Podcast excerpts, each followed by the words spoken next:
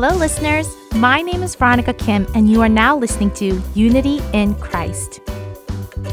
What would you say to a person if they made a small temple in their home with many different idols, worshipped other gods, have their fortunes read by fortune tellers with tarot cards, breaking bread and drinking wine, claiming that they believe in Jesus, while burning incense and worshiping other gods? If they claim that they believe in Jesus, what would you say to them? Wouldn't you say, that is not truly believing Jesus? That's right. Just because you place a cross or leave a Bible open does not make you a Christian. People like this believe in gods that they want to believe in and are not true believers of Jesus Christ. But I was able to find a person like this, even in the Bible. It was a man named Micah. He and his mother are introduced in Judges chapter 17. Micah stole money from his mother. It wasn't a small amount of money he stole. It was 1,100 pieces of silver. Back then, the price for a slave was 30 pieces of silver. So 1,100 pieces of silver was a large amount of money, enough to buy 40 slaves. Micah stole this large amount of money from his own mother. Of course, it didn't cross her mind that her son would be the person that stole the money from her. Micah's mother placed a curse on the person that stole her money. She probably prayed that something bad would happen to the person that stole her money. Micah heard that his mother placed a curse on the person that stole her money and became afraid that he would be cursed. So, he went to his mother and told the truth. He told his mother that he was the one that stole her money. But his mother said out of nowhere, The Lord bless you for admitting it. I think that she was worried that the curse that she placed may affect her son, and then tried to turn the curse into a blessing. After he returned the money to her, she dedicated the silver coins to the Lord in honor of her son and carved an idol image to give to her son. She then placed the idol in Micah's house. Micah set up a shrine for the idol, and he made a sacred ephod and some household idols. Then he installed one of his sons as his personal priest. All this is written in Judges chapter 17, verses 1 to 5. When you hear this story, what is the first thing that comes to your mind? Micah's house is a mess, like the person I described in the beginning. Someone that calls himself a believer of Jesus Christ, but has a shrine for idols and is worshiping other gods. This is not someone that truly believes in Jesus. This is how Judges chapter 17, verse 6 describes someone like Micah. In those days, there was no king in Israel. Every man did what was right in his own eyes. The Bible tells us that the things that are happening in Micah's home are the result of Israel having no king and all the people doing whatever seemed right in their own eyes.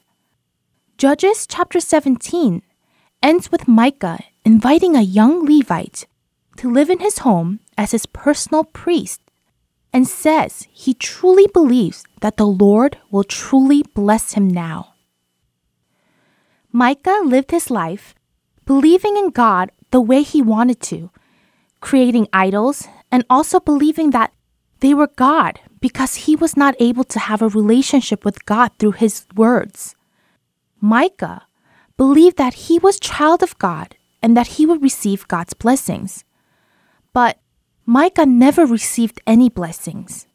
The Bible tells us that Micah turns this way because he has no king ruling over him, or because he does not have God ruling over him, and that he lives a life doing whatever seems right in his own eyes. If we do not study God's words, we may live our life of faith as Micah did, believing that we will be blessed when we do not have a relationship with God.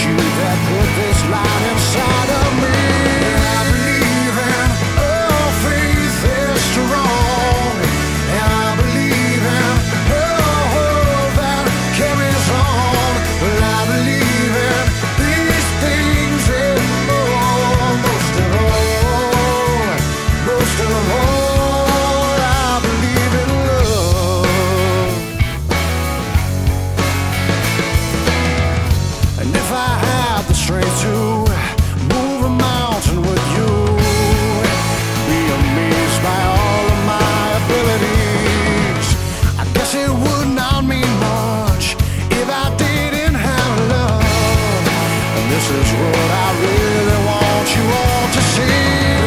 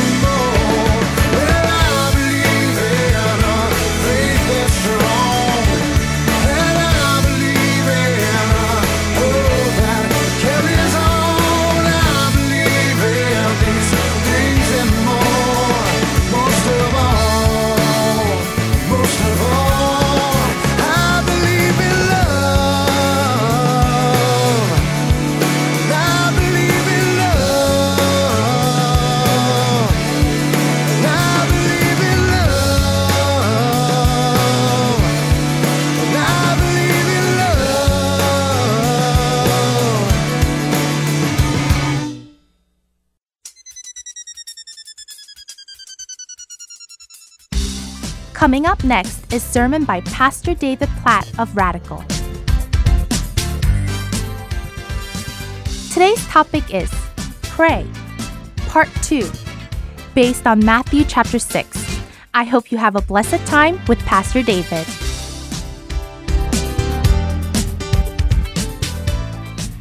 He loves you. Even though you, just like I, everybody else in this room, we've all rebelled against him. Even though you have rebelled against him, you have defied him, denied him, he loves you. Your very breath right now comes from the God that, that you maybe deny, you maybe hate. He loves you. He loves you. He loves you so much that he sent his son, Jesus, to pay the price for your sins, for your rebellion against him. Jesus has died on a cross in your place for you so that so that when you repent, when you turn from your sin and yourself, when you in humility say, I need your grace, I need you to forgive me of my sin. When you turn from your sin and yourself and you trust in Jesus, as Savior and Lord of your life, He will wipe away all your sins forever. It is, it is a glorious invitation. It's Matthew chapter 11. It's Matthew chapter 11, verse 28. Come to me. Jesus says, Come to me, all who are labor, who labor and are heavy laden, and I will give you rest. Take my yoke upon you and learn from me. For I am gentle and lowly in heart, and you will find rest for your souls. You'll find rest for your souls. For my yoke is easy, my burden is light. Mark it down. Repentance. Repentance leads to rest. This is why repentance is good. Repentance, turning from your sin, turning from yourself, leads to rest. That, that happens at the point in which you first repent, turn from your sin and yourself, and trust in Christ. And then, Christian, this is the process of life on a daily basis, right? We're prone to wander, prone to go back to that which we've been saved from. And so we spend time in repentance, in confessing, in confession, knowing that God is gracious and merciful to us. And repentance, repentance leads to rest. So, so I want to invite you, Christian, during the next few moments, just in the silence of this room, to, to write out specific prayer of repentance. And you may be worried that somebody around you would see this or that. Like, I don't know if I want to put this word or that word down on paper. Well, just put like an X or a Y or a, some kind of sign or something. You'll know what it is. God know what it is. That's, that's, what, that's what matters. So I'm going to encourage you to write out a, a specific prayer of repentance in, in your life in light of things we've read in the Word, things we've seen tonight. Just contemplate. Where, where do you need to confess sin to God? Acknowledge how you need to acknowledge your need for Jesus. And and if you're not a Christian, I'd say I would invite you, we would invite you, more important than that, God, God invites you tonight to trust in Him. And so I would invite you in that space, maybe for the first time in your life, to turn from your sin yourself and confess your need for, for God's grace in Christ and your trust in Him to save you from your sin and to write that out in your words, in your own words, and to know that this is what it means to enter into a relationship with God, to be reconciled to God. So take the next couple minutes uh, all across this room and just spend the next couple minutes in silence writing out specific prayer of repentance. And this will lead us into a time to feast on the forgiveness that we have in Christ that we celebrate in the Lord's Supper. So go ahead and write that out now. Okay, so you don't have baptism in the prayer closet alone either, but it would be really cool if you did. Uh, but you are, okay, reminded of what Aiden just testified to. You're, you've died with Christ. You live with Christ. And so that immediately leads. Okay, next, last two parts of the acrostic here. A stands for ask. So intercede for particular needs in your life and others' lives. And it just makes sense. You've seen who God is. You've been reminded of how much you need Him. And you, so you call out to Him. You know He's sufficient. You know He's the provider. He's the creator. He's the Father. He's in control of all things. And He has the, the power to provide in your life and in others' lives. And the Lord's Prayer is so helpful for us here in Matthew 6 because they're all requests that Jesus is teaching us to pray. Even the beginning, our Father in heaven, hallowed be your name. That's a request. That's a calling out. Not, it's not saying, God, you are holy. It's, it's God, cause your name to be known as holy. That's a, that's a good way to pray for your life, for others' lives. Cause your name to be known as holy in my life. Cause your name to be known as loving in my life. Cause your name to be known as this or that in my life, in others' lives. And then down to the details give us this day our daily bread. And give this person this, they need this, give this person that. And then we've got these promises that Jesus gives us in Matthew 7 ask and it will be given you, seek and you will find, knock and the door will be open to you. And you say, Well, I've asked for things and God didn't give it. Well, it's a good thing. God is wiser than you and me. That's the beauty of what he says right after that, right? Which of you has a father, if asked, son asks for bread, we'll give him a stone. If asks, son asks for fish, we'll give him a snake. Now we have a good father who's he's perfect. He gives good gifts to his children. So even in our asking, we can trust that if we're not asking for what is best for us, we don't have a father who's going to give us what we've asked for. He's going to he's going to give us what we need most. And so, oh, so we intercede in behalf of our life, others' lives. Now, I want, I want to put just two words before you to kind of, you might write them down or just kind of keep in your mind that I want to encourage you when it comes to, to asking for things in your life, things in others' lives.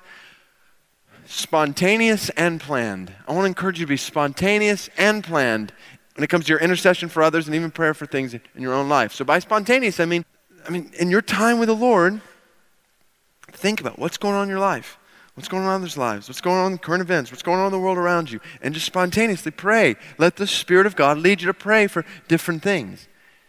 At the same time, I know it's helpful for me to also be planned in my praying, meaning more intentional what I'm praying for on a, on a daily basis. And so I've got basically a, a, a list of things that I pray for on a daily basis, and I got spread out over the week, so Monday to Friday specifically. So there's a lot of things I want to pray for my life. So instead of trying to go through the whole list every single day, just I kind of divided it up and I pray these things for my life on this day, these things on this day, these things on this day, and the same thing for others in my life. For, for my wife, Heather, there's things I pray for her on Monday, things, different things, specific things that I pray for on Tuesday, different things on, on Wednesday, same thing for my kids. I'll pray for this part of their character on, on Monday, this, this part of their life on another day, pray for their manhood and, and womanhood on this day, for their future spouses and uh, children. And so I want to be intentional about praying for things and, in, in my life, my family's life, and to pray for different friends on different days. Got spread out to where I'm, I'm making sure to pray for our elders by name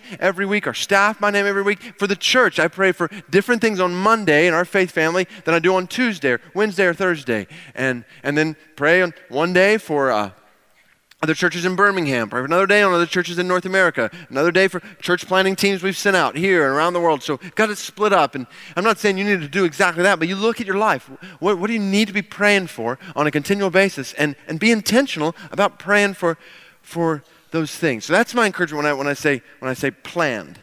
And, and this is intended to be a hugely helpful tool. When you, you get your worship guide, just look on the other side there from you got your notes here, but on the other side, there's, there's the daily Bible reading schedule at the top, but then there's something intentionally, okay, pray for you, pray this for your life this week. And there's a few sentences there. I mean, you can split that up over the week or just pray that every day. And then you've got a, a column that says, pray for our city. This week we're praying for the Breakfast Club at Ossie Ware Middle, Mitchell Middle School in Eastlake, part of our ministry in Eastlake. And there's six days worth of prayer requests on there. And so to, to pray for these things. We don't want to just do ministry as a church and, and, and Eastlake in our flesh and our own power. We want to do it praying and then pray for our world. This week we're praying for Brook Hills church planters, JD and JJ, serving in North Africa. So instead of just praying, Lord, do something in the world today, like pray specifically for these things that JD and JJ have asked us to pray for. When I, a couple weeks ago, a midterm missionary who came back from serving midterm comes up to me and says, I just want you to know, when the church was praying for me that week, this happened, this happened. And it was a totally different week. And it was so encouraging to hear. Like, do we, do we really believe when we pray for these specific things that God's hearing us? And do we really believe God's hearing us and answering us? I don't, I don't think we do. And let's be honest, if we did, I think we'd be praying more. So, here's how all this, this comes together plan, spontaneous, praying with confidence. So, every Friday, Friday is the day that I've got set aside, and one of the things I pray for specifically is church planning teams that we've sent out that are working among Muslim people groups. Muslim uh, Friday, is a day where Muslims gather in mosques for, for worship, and so I'm praying specifically on, on that day for these church planning teams. And so Ryan and Bethany in uh, Central Asia, working among the Baloch, I'm, I'm praying for them um, on, a, on a continual basis every Friday. Well, one Sunday morning, uh, this was a couple months ago, I woke up and the Lord just immediately brought Ryan and Bethany to my mind. And and just woke up thinking about them, and so was just driven to, to pray for them, pray specifically for them. I didn't know specific things going on, just prayed according to the word as best as I could. And, and I meant to email Ryan. I, I should have emailed Ryan just immediately and said, hey, I want you to know I'm, I'm praying for you, specifically for you this morning. Um, but I, I got busy doing other things, and so I didn't. And I meant to next day, and I got busy. So Two weeks later, I still hadn't emailed Ryan. Well, all of a sudden, I get an email from Ryan.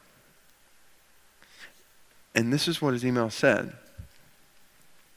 David, I want to take a minute to write you and recount for you the love that Christ showed me just two weeks ago. It was early, and I was driving the long road from one place to another to pick up a few things. I had reached in many ways the end of my rope, both emotionally and spiritually. And he went on to explain specifics there I won't go into. Then he said, I needed the Lord Jesus to remind me of who I was and what I was doing. He did that and more. I turned on some worship music and began to listen. Listening turned into mouthing the words. Mouthing the words turned into singing. Singing turned into tears and snot and repentance. And as I drove with my knees so I could raise my hands to the King of all creation, I had an experience. He said, You know me, David. I'm no Pentecostal. But I suddenly had the strangest, overwhelming feeling that I was being prayed for and felt like I could hear your voice specifically. I didn't hear any specific words, but I felt lifted up, and my heart lit up with joy as the Lord reminded me not only of who I am and why I'm here, but that I was sent by His church and lifted up by His Spirit in prayer. So I wanted to let you and the church know, and now I'm crying again, that when you lift your hands and voices in earnest prayer, it matters. We got, we got brothers and sisters starting on the Arundo in North Africa who need us praying day one through day six this week for them. And God's going to hear us, and God's going to answer. In His ways and His timing, and so we're, we're praying for the Arundo, this unreached people with very few Christians, really hard to reach. We're praying that they would become reached. And we're asking, and, and the whole language there in Matthew 7 is ask and keep on asking, knock and keep on knocking, seek and keep. We're going to ask, we're going to keep on asking until the Arundo are reached. We're going to keep asking until they're reached. With confidence that by the grace of God, for the glory of God, they're going to be reached. And so let's press in this week and pray for them. Let's press in this week and pray for Church of Southeast Lake and ministry there and for things in your life, others' lives. And then, and then again, to even connect the word with this. So this week I'm reading Matthew 10 about Jesus sending out his disciples on mission. He says, You're going like sheep in the middle of wolves in a difficult, dangerous places, and you're going to be betrayed and, and you'll, be, you'll be persecuted, you'll be killed.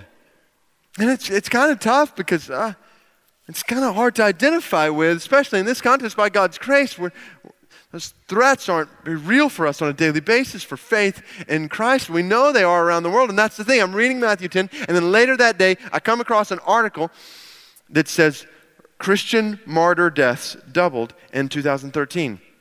There's a report that came out that, that day, or I don't, I don't know if it came out that day or the day before, but it was the day I read Matthew 10 that I was reading it, and I read this article from Open Doors which works for the persecuted church. We've worked with them, Secret Church, and other things. They release every year a world watch list, is what they call it, that has the list of uh, countries, and it would be helpful, be informative for you to go look this up. Um, but the countries where uh, Christians are most persecuted, and so I've got a, I've got a day where I'm praying specifically for persecuted church. So I would encourage you. We need to be praying for our persecuted brothers and sisters. And so they've got countries that are most persecuted. It talked about how this article talked about in 2013 the number of martyrs, Christians who died for their faith proclamation of Christ, faith in Christ, uh, that doubled from the previous year. There were more martyrs in Syria in 2013 than martyrs all around the world in 2012. And, and then it went on to talk about uh, Nigeria was next after Syria, then Pakistan, then Egypt, and talked about a strong drive to purge Christianity from Somalia. Talked about how there were no reported killings in North, North Korea, mainly because we don't have information from there, but it's believed that somewhere between 50 and 70,000 Christians live in political prison camps. So so, so you read Matthew 10, that time in the Word, you see something in the world, it just drives you to prayer, to intercession. And God knows what He's doing. He's, you're meeting with Him in room alone with Him in the morning. What's coming during the day, just look for intersections that drive you into intercession. So, we'd miss the whole point if we didn't pause right now. So let's pray. Let's pray. God, God, we know that you're hearing us right now. You, you're the God in control of the nations, and you're hearing us pray. And so we pray right now for the Arundo people. We pray that you would bring them to yourself. God, we pray that these people who have little to no knowledge of you right now your grace. His people who are committed to, so many of them committed to fighting against anyone who brings the gospel to them. God, we pray that you would break down doors and barriers. And with your mercy, open their eyes to the beauty of Christ. Lord Jesus, you deserve their glory. You love them. You love them. You've purchased people from among the Arundo. So claim that which you've purchased, which belongs to you. The souls of men and women and children.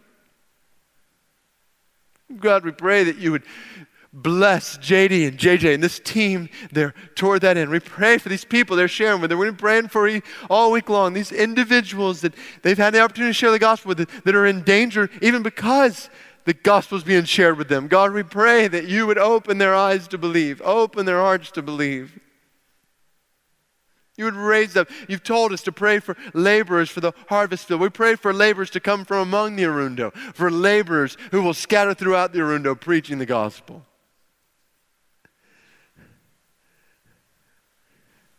God, same time, we, we pray for brothers and sisters in uh, prison camps in North Korea. God, strengthen their faith.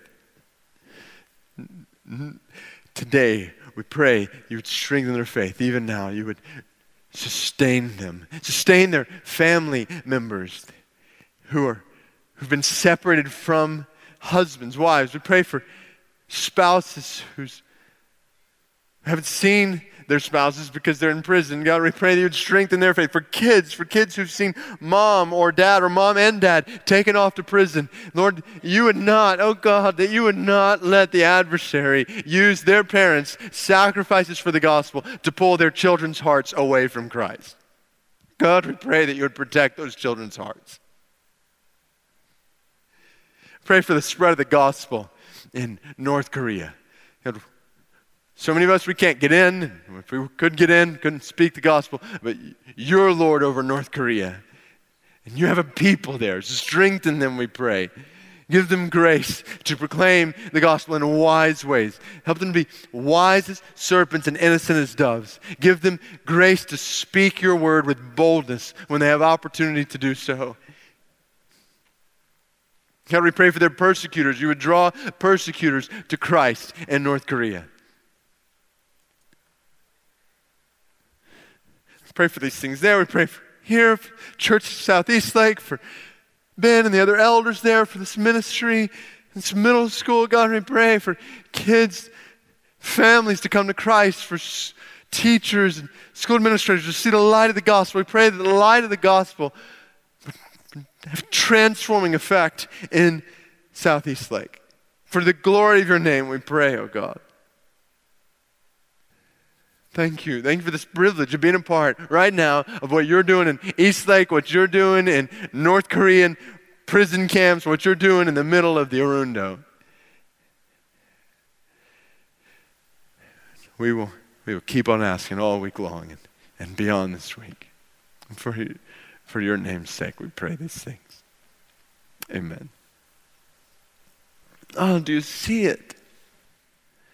It's not time. You just set aside to check off. Okay, I did that. It's, you're meeting with God, and you're part of what God's doing around the world in other people's lives and in your world. So pray for both. Pray for the things here that go on in your world, and pray for the big picture world. And, and so this is intended to help you, and to, to help you with that. All this leading us to, to the why, to yield, to, to yield. Surrender your life to following Jesus wherever and however He leads you. So you praised and repented and asked for things in your life, things in others' lives. So now it just makes sense. Your life is it's going to be different after this kind of a time alone with God.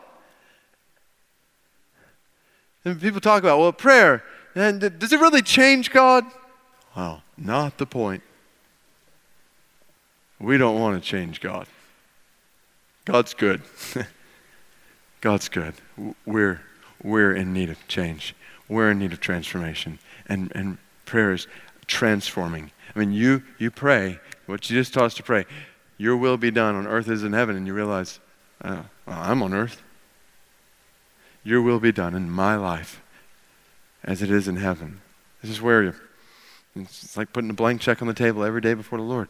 Here's my life. I, I will, in, in my time with the Lord at some point in the morning, just walk through my schedule for the day and and, and pray for specific things that I know are on the schedule. Okay, I know I'm having this meeting. pray for grace and wisdom in this. And I'm meeting with this person. Pray for grace to be sensitive to your spirit, what you're doing there and this here. And okay, I know when I get home, I'm going to be doing this with the kids. I'm going to be coaching this. Pray for grace for those parents. Pray for extra measure of grace for those kids. Uh, and then, and so just kind of pray through the day. So, and then pray for, for grace to be. Uh, be willing to sacrifice my agenda if I need to at different points. I'm going to be walk in tune with your spirit today and, and pray specifically for I pray specifically for opportunities to share the gospel and for boldness. And I need courage to share the gospel in those opportunities. I get I get a shirk back as much as the next person. So I pray for courage to share the gospel in those opportunities. So your will be done in my life today as it is as is in heaven. So you're surrendering, you're yielding.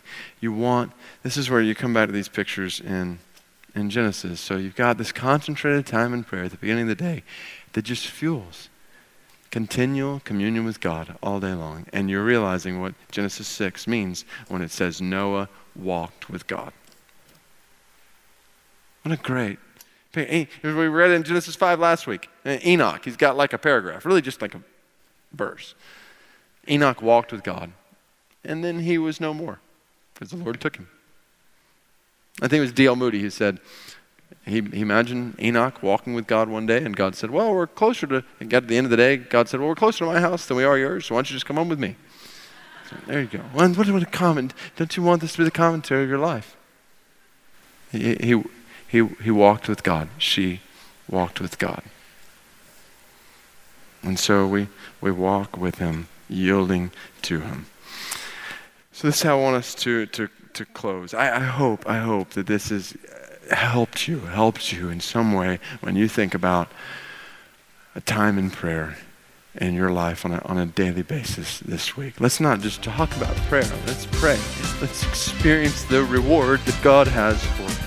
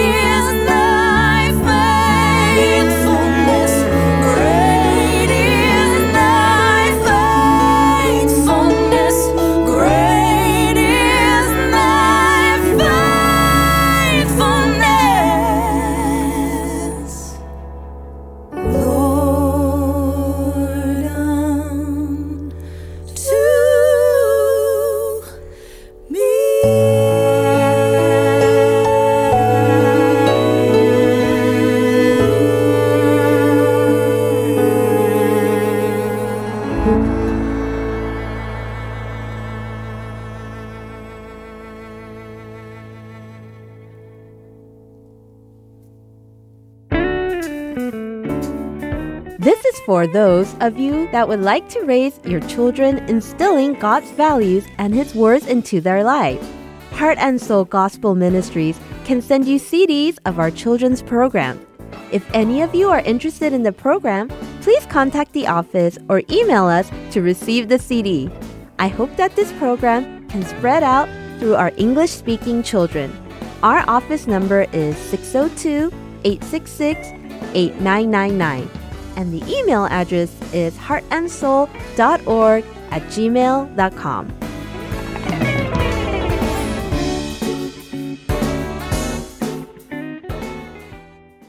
Following is the program called The Good News of the Gospel.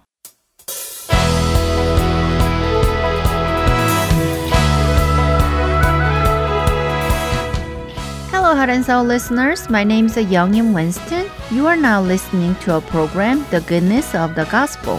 Hello, everyone. This is Brian Winston, your co host of the Good News of the Gospel.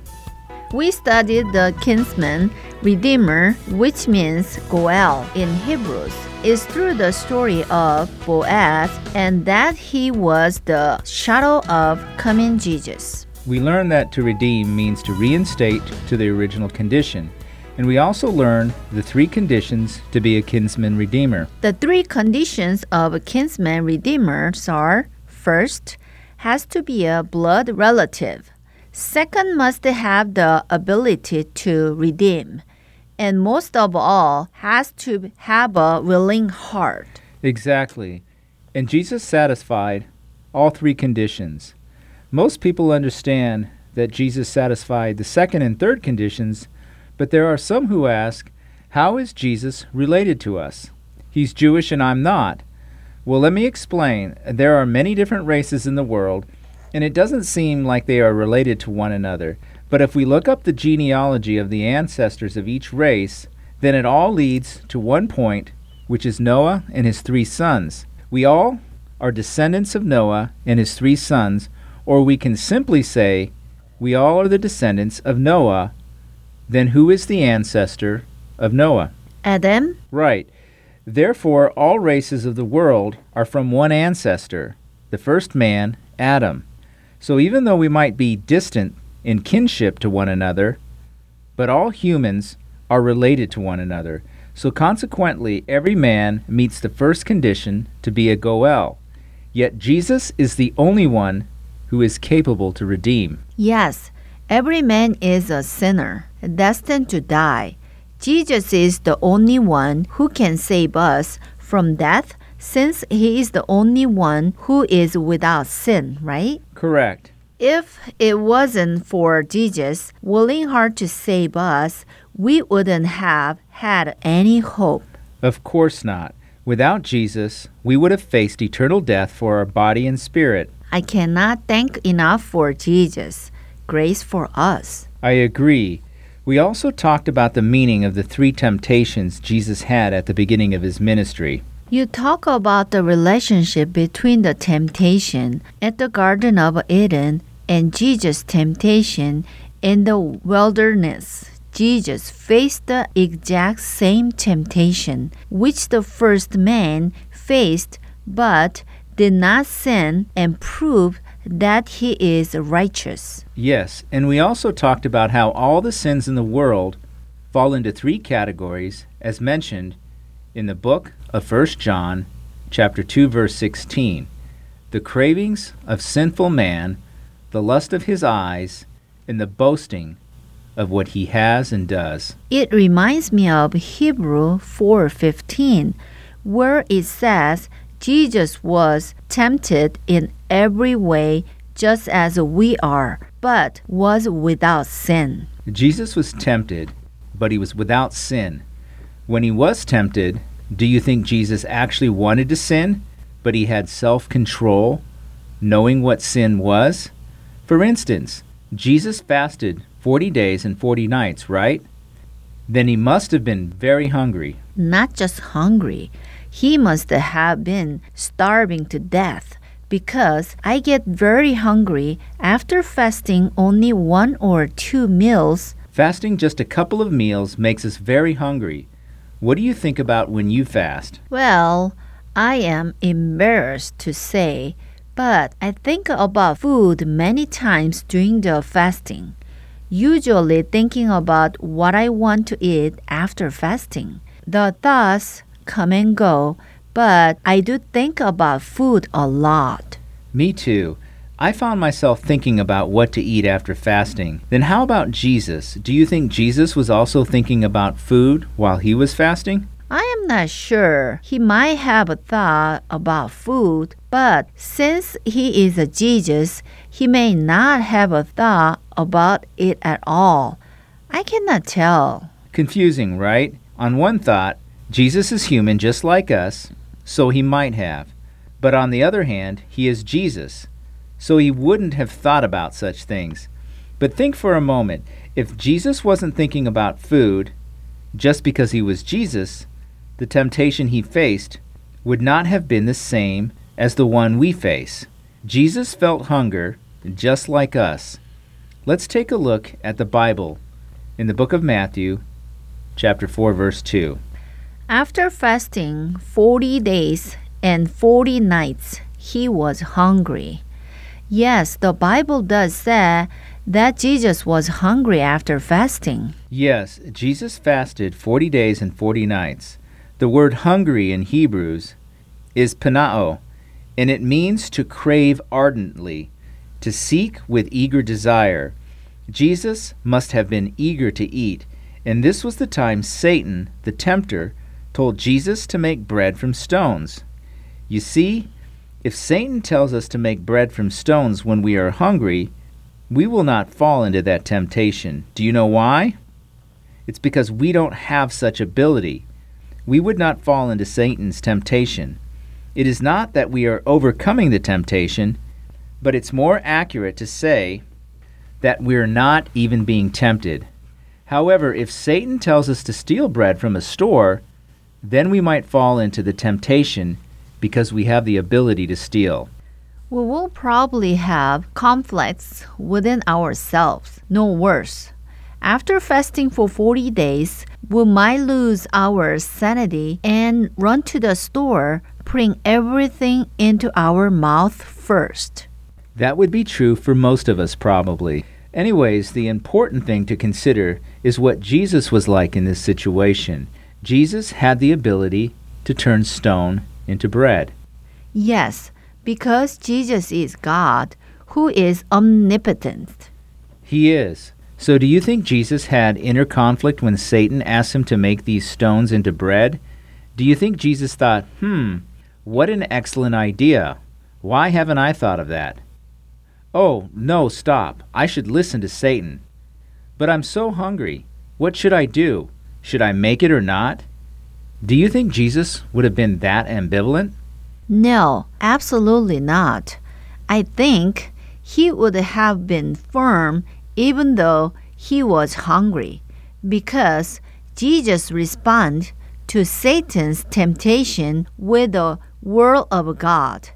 It is written, Man does not live on bread alone, but on every word that comes from the mouth of a God. That is exactly what I wanted to say. Jesus was without sin. This is not just about how Jesus did not sin. What I want to tell you is that Jesus cannot sin. God and the Son of God, they could never sin. It is clearly different to not sin, even though you are prone to do so. The first man, Adam, had a free will to sin or to not to sin. He had a choice. That was because it was before sin entered this world. Adam had a freedom to choose to sin or to not sin. However, after Adam sinned, all the descendants of Adam lost the freedom to not sin. We all sin naturally because we are all born as slaves of sin. But Jesus, who could not sin, came for men and restored our freedom of not sinning. That is how he restored our freedom. But I have one question. What is it? You said Jesus could not sin, right? Yes, I did. Then, since Jesus would never fall into temptation no matter what, would all the temptations he faced mean nothing to him? That is an interesting question. In fact, you are not the only person asking this question, and there are various interpretations to the answer to that question. I cannot say which interpretation is correct, but I think this should answer your question. Just because Jesus could not sin, that doesn't mean he wasn't tempted. As we learned last week in Hebrews chapter 4 verse 15, Jesus was tempted in the same way as us. He was tempted, but not tempted to sin. When we say Jesus could not sin, it doesn't mean that he cannot sin although he wants to. It means he does not want to sin even when he is tempted. Do not get it mixed up. When we say Jesus cannot sin, it means even when he is tempted, he still does not have the desire to sin. This is not easy to understand, right? My point is that Jesus was tempted, but there was no desire to sin in him. Jesus does not have the desire to sin, even when he is tempted. So that means Jesus is not holding back from the desire to sin because he shouldn't sin. But Jesus does not desire to sin in the first place. We might have a hard time understanding the concept because we still have the desire to sin when we're tempted. Let me give you an example to better illustrate this. It is going to be a little disgusting, so please excuse this illustration. Well, sin is like a dirty sewage tank. It is like a bucket of waste from many people. Have you seen a sewage tank before? I remember seeing porta potty when I was young. When we use a porta potty, we normally do not look down, do you? Oh no, not at all. I even hold my breath the entire time while I am in there. Yes, we hold our breaths, get in, and get out as quickly as possible. But why do we do this? Why do we try so hard to be away from it? Because it is dirty and smells terrible. Exactly. Now let's say someone went inside the sewage tank and played around. Then this person tells you to join him. Would you join him? No, definitely not. What if the person says, Hey, it's actually wonderful and smells nice down here. It is better than you think. Would you go inside? No way. I would never fall for that. No matter how much we are tempted and persuaded, we wouldn't fall for it because we know it is filthy, dirty, disgusting, and smelly. We would not only stay far away from it, but not even consider going inside it. Sin is like this to Jesus. Jesus does not even ponder about sin, but firmly says no to it. Jesus does not get tempted to sin. He simply says no to it. Now I get it. You know, if a human was inside the sewage tank, we didn't realize how dirty it was. We thought it was good and enjoyed living in it and then would die in it. But Jesus came, took us out of it, cleaned our dirtiness with his blood. Now we don't have to go back to the pit again. We are now given the freedom Adam and Eve had. They had the freedom to follow God and also the freedom to follow Satan.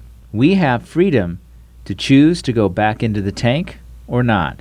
Adam and Eve followed Satan and become slave to sin.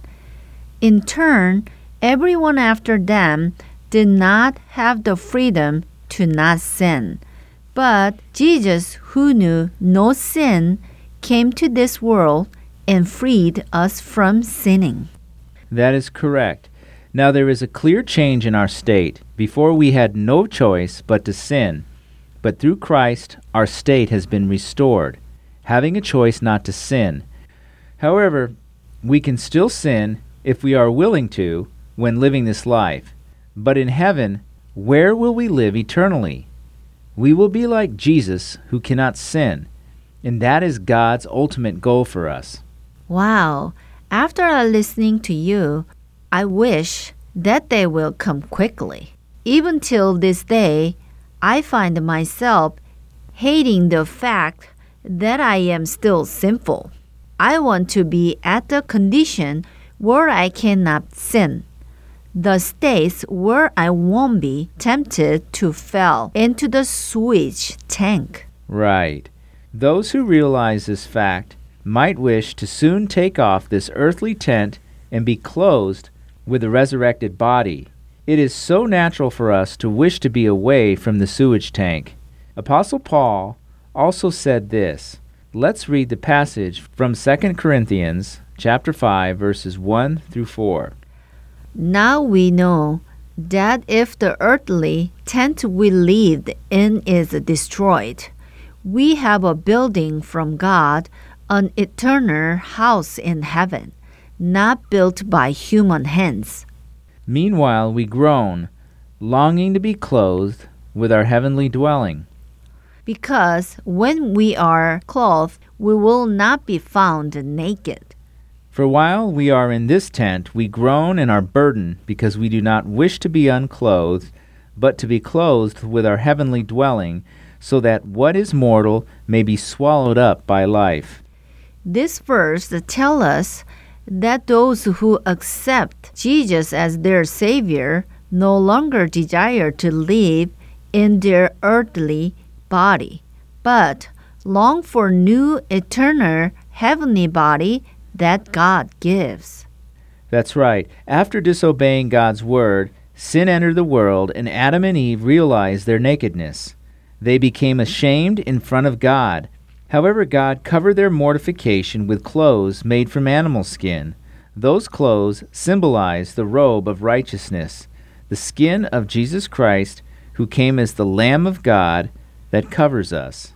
Apostle Paul is telling this to us in 2 Corinthians. It is natural for us to wish to take off the clothes of sin, but it is more than just to take off the earthly body, but it is to confess that our shame is fully covered by the robe of righteousness that is made of skin from the Lamb, the clothes with eternal heavenly righteousness. I cannot wait for that day to come. The day when all my shame will be fully covered and I have no more desire to sin. The day I wear the robe of righteousness. Yes, I long for that day as well. Now, I want to summarize today's study. Originally, Adam and Eve had the freedom to sin or to not sin. They chose the word of a snake over the word of God and consequently became sinners. They became slaves of sin and lost their freedom to not sin. Therefore, everyone who is a descendant of Adam was born as a sinner and died as a sinner. But through Christ Jesus, who does not sin and who cannot sin, who is the perfect righteousness and the true light, we are freed from the slavery of sin. Now our freedom to sin or not to sin has been restored. Which means now when we sin, it is not because we cannot avoid the sinning, but because we choose to sin. Is it correct? Yes, that is true. Romans chapter 6 verses 6 through 7 records for we know that our old self was crucified with him so that the body of sin might be done away with, that we should no longer be slaves to sin, because anyone who has died has been freed from sin. It is saying that we no longer have to be slave to sin. It reminds me of a verse in 1 John, no one who is born of God will continue to sin. Yes, that verse is from 1 John chapter 3 verse 9. I think it will be good for us to read from verses 1 through 10. Why don't we spend time this week reading these verses? I hope we all understand we have the power to overcome the sin so that we can be powerful I will see you next week. I hope everyone lives this week victoriously in Christ. Thank you for listening, and God bless.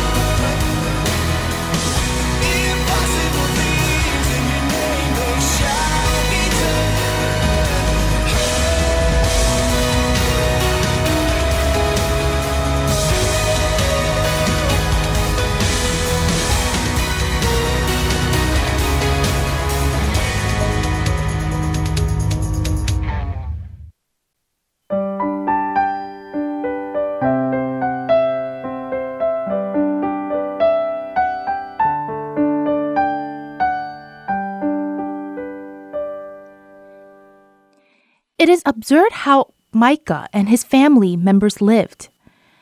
They went against God's word and did things that God hated, like making a shrine and creating idols to other gods. They made a mockery of a holy sacrifice to God by creating carved images. They still believed that they deserved all the blessings from God.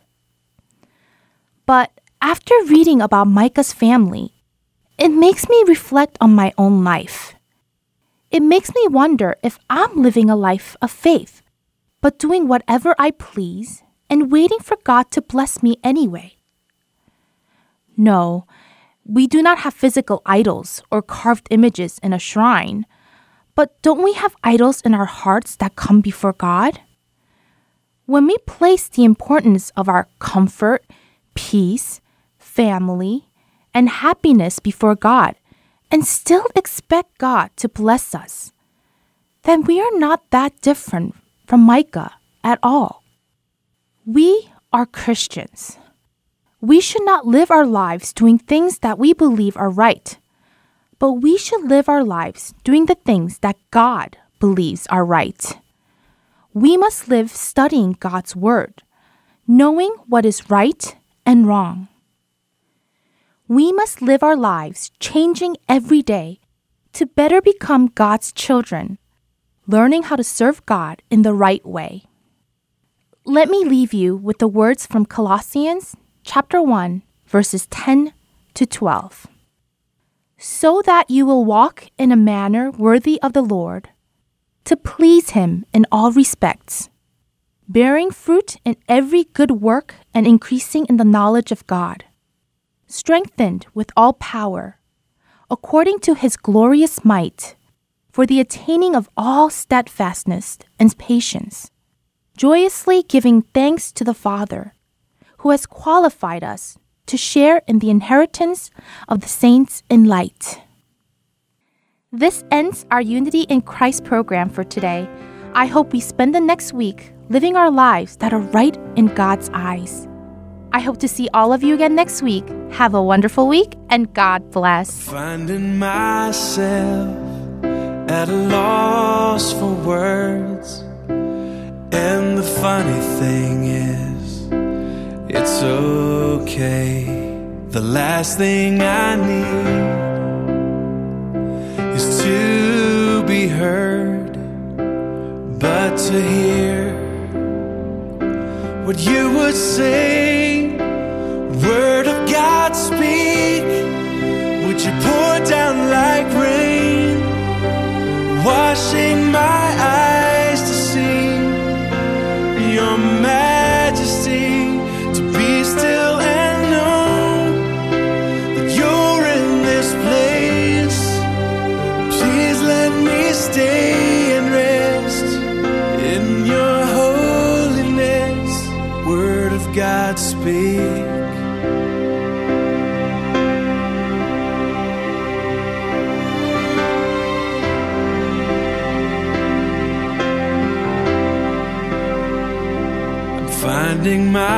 Myself in the midst of you,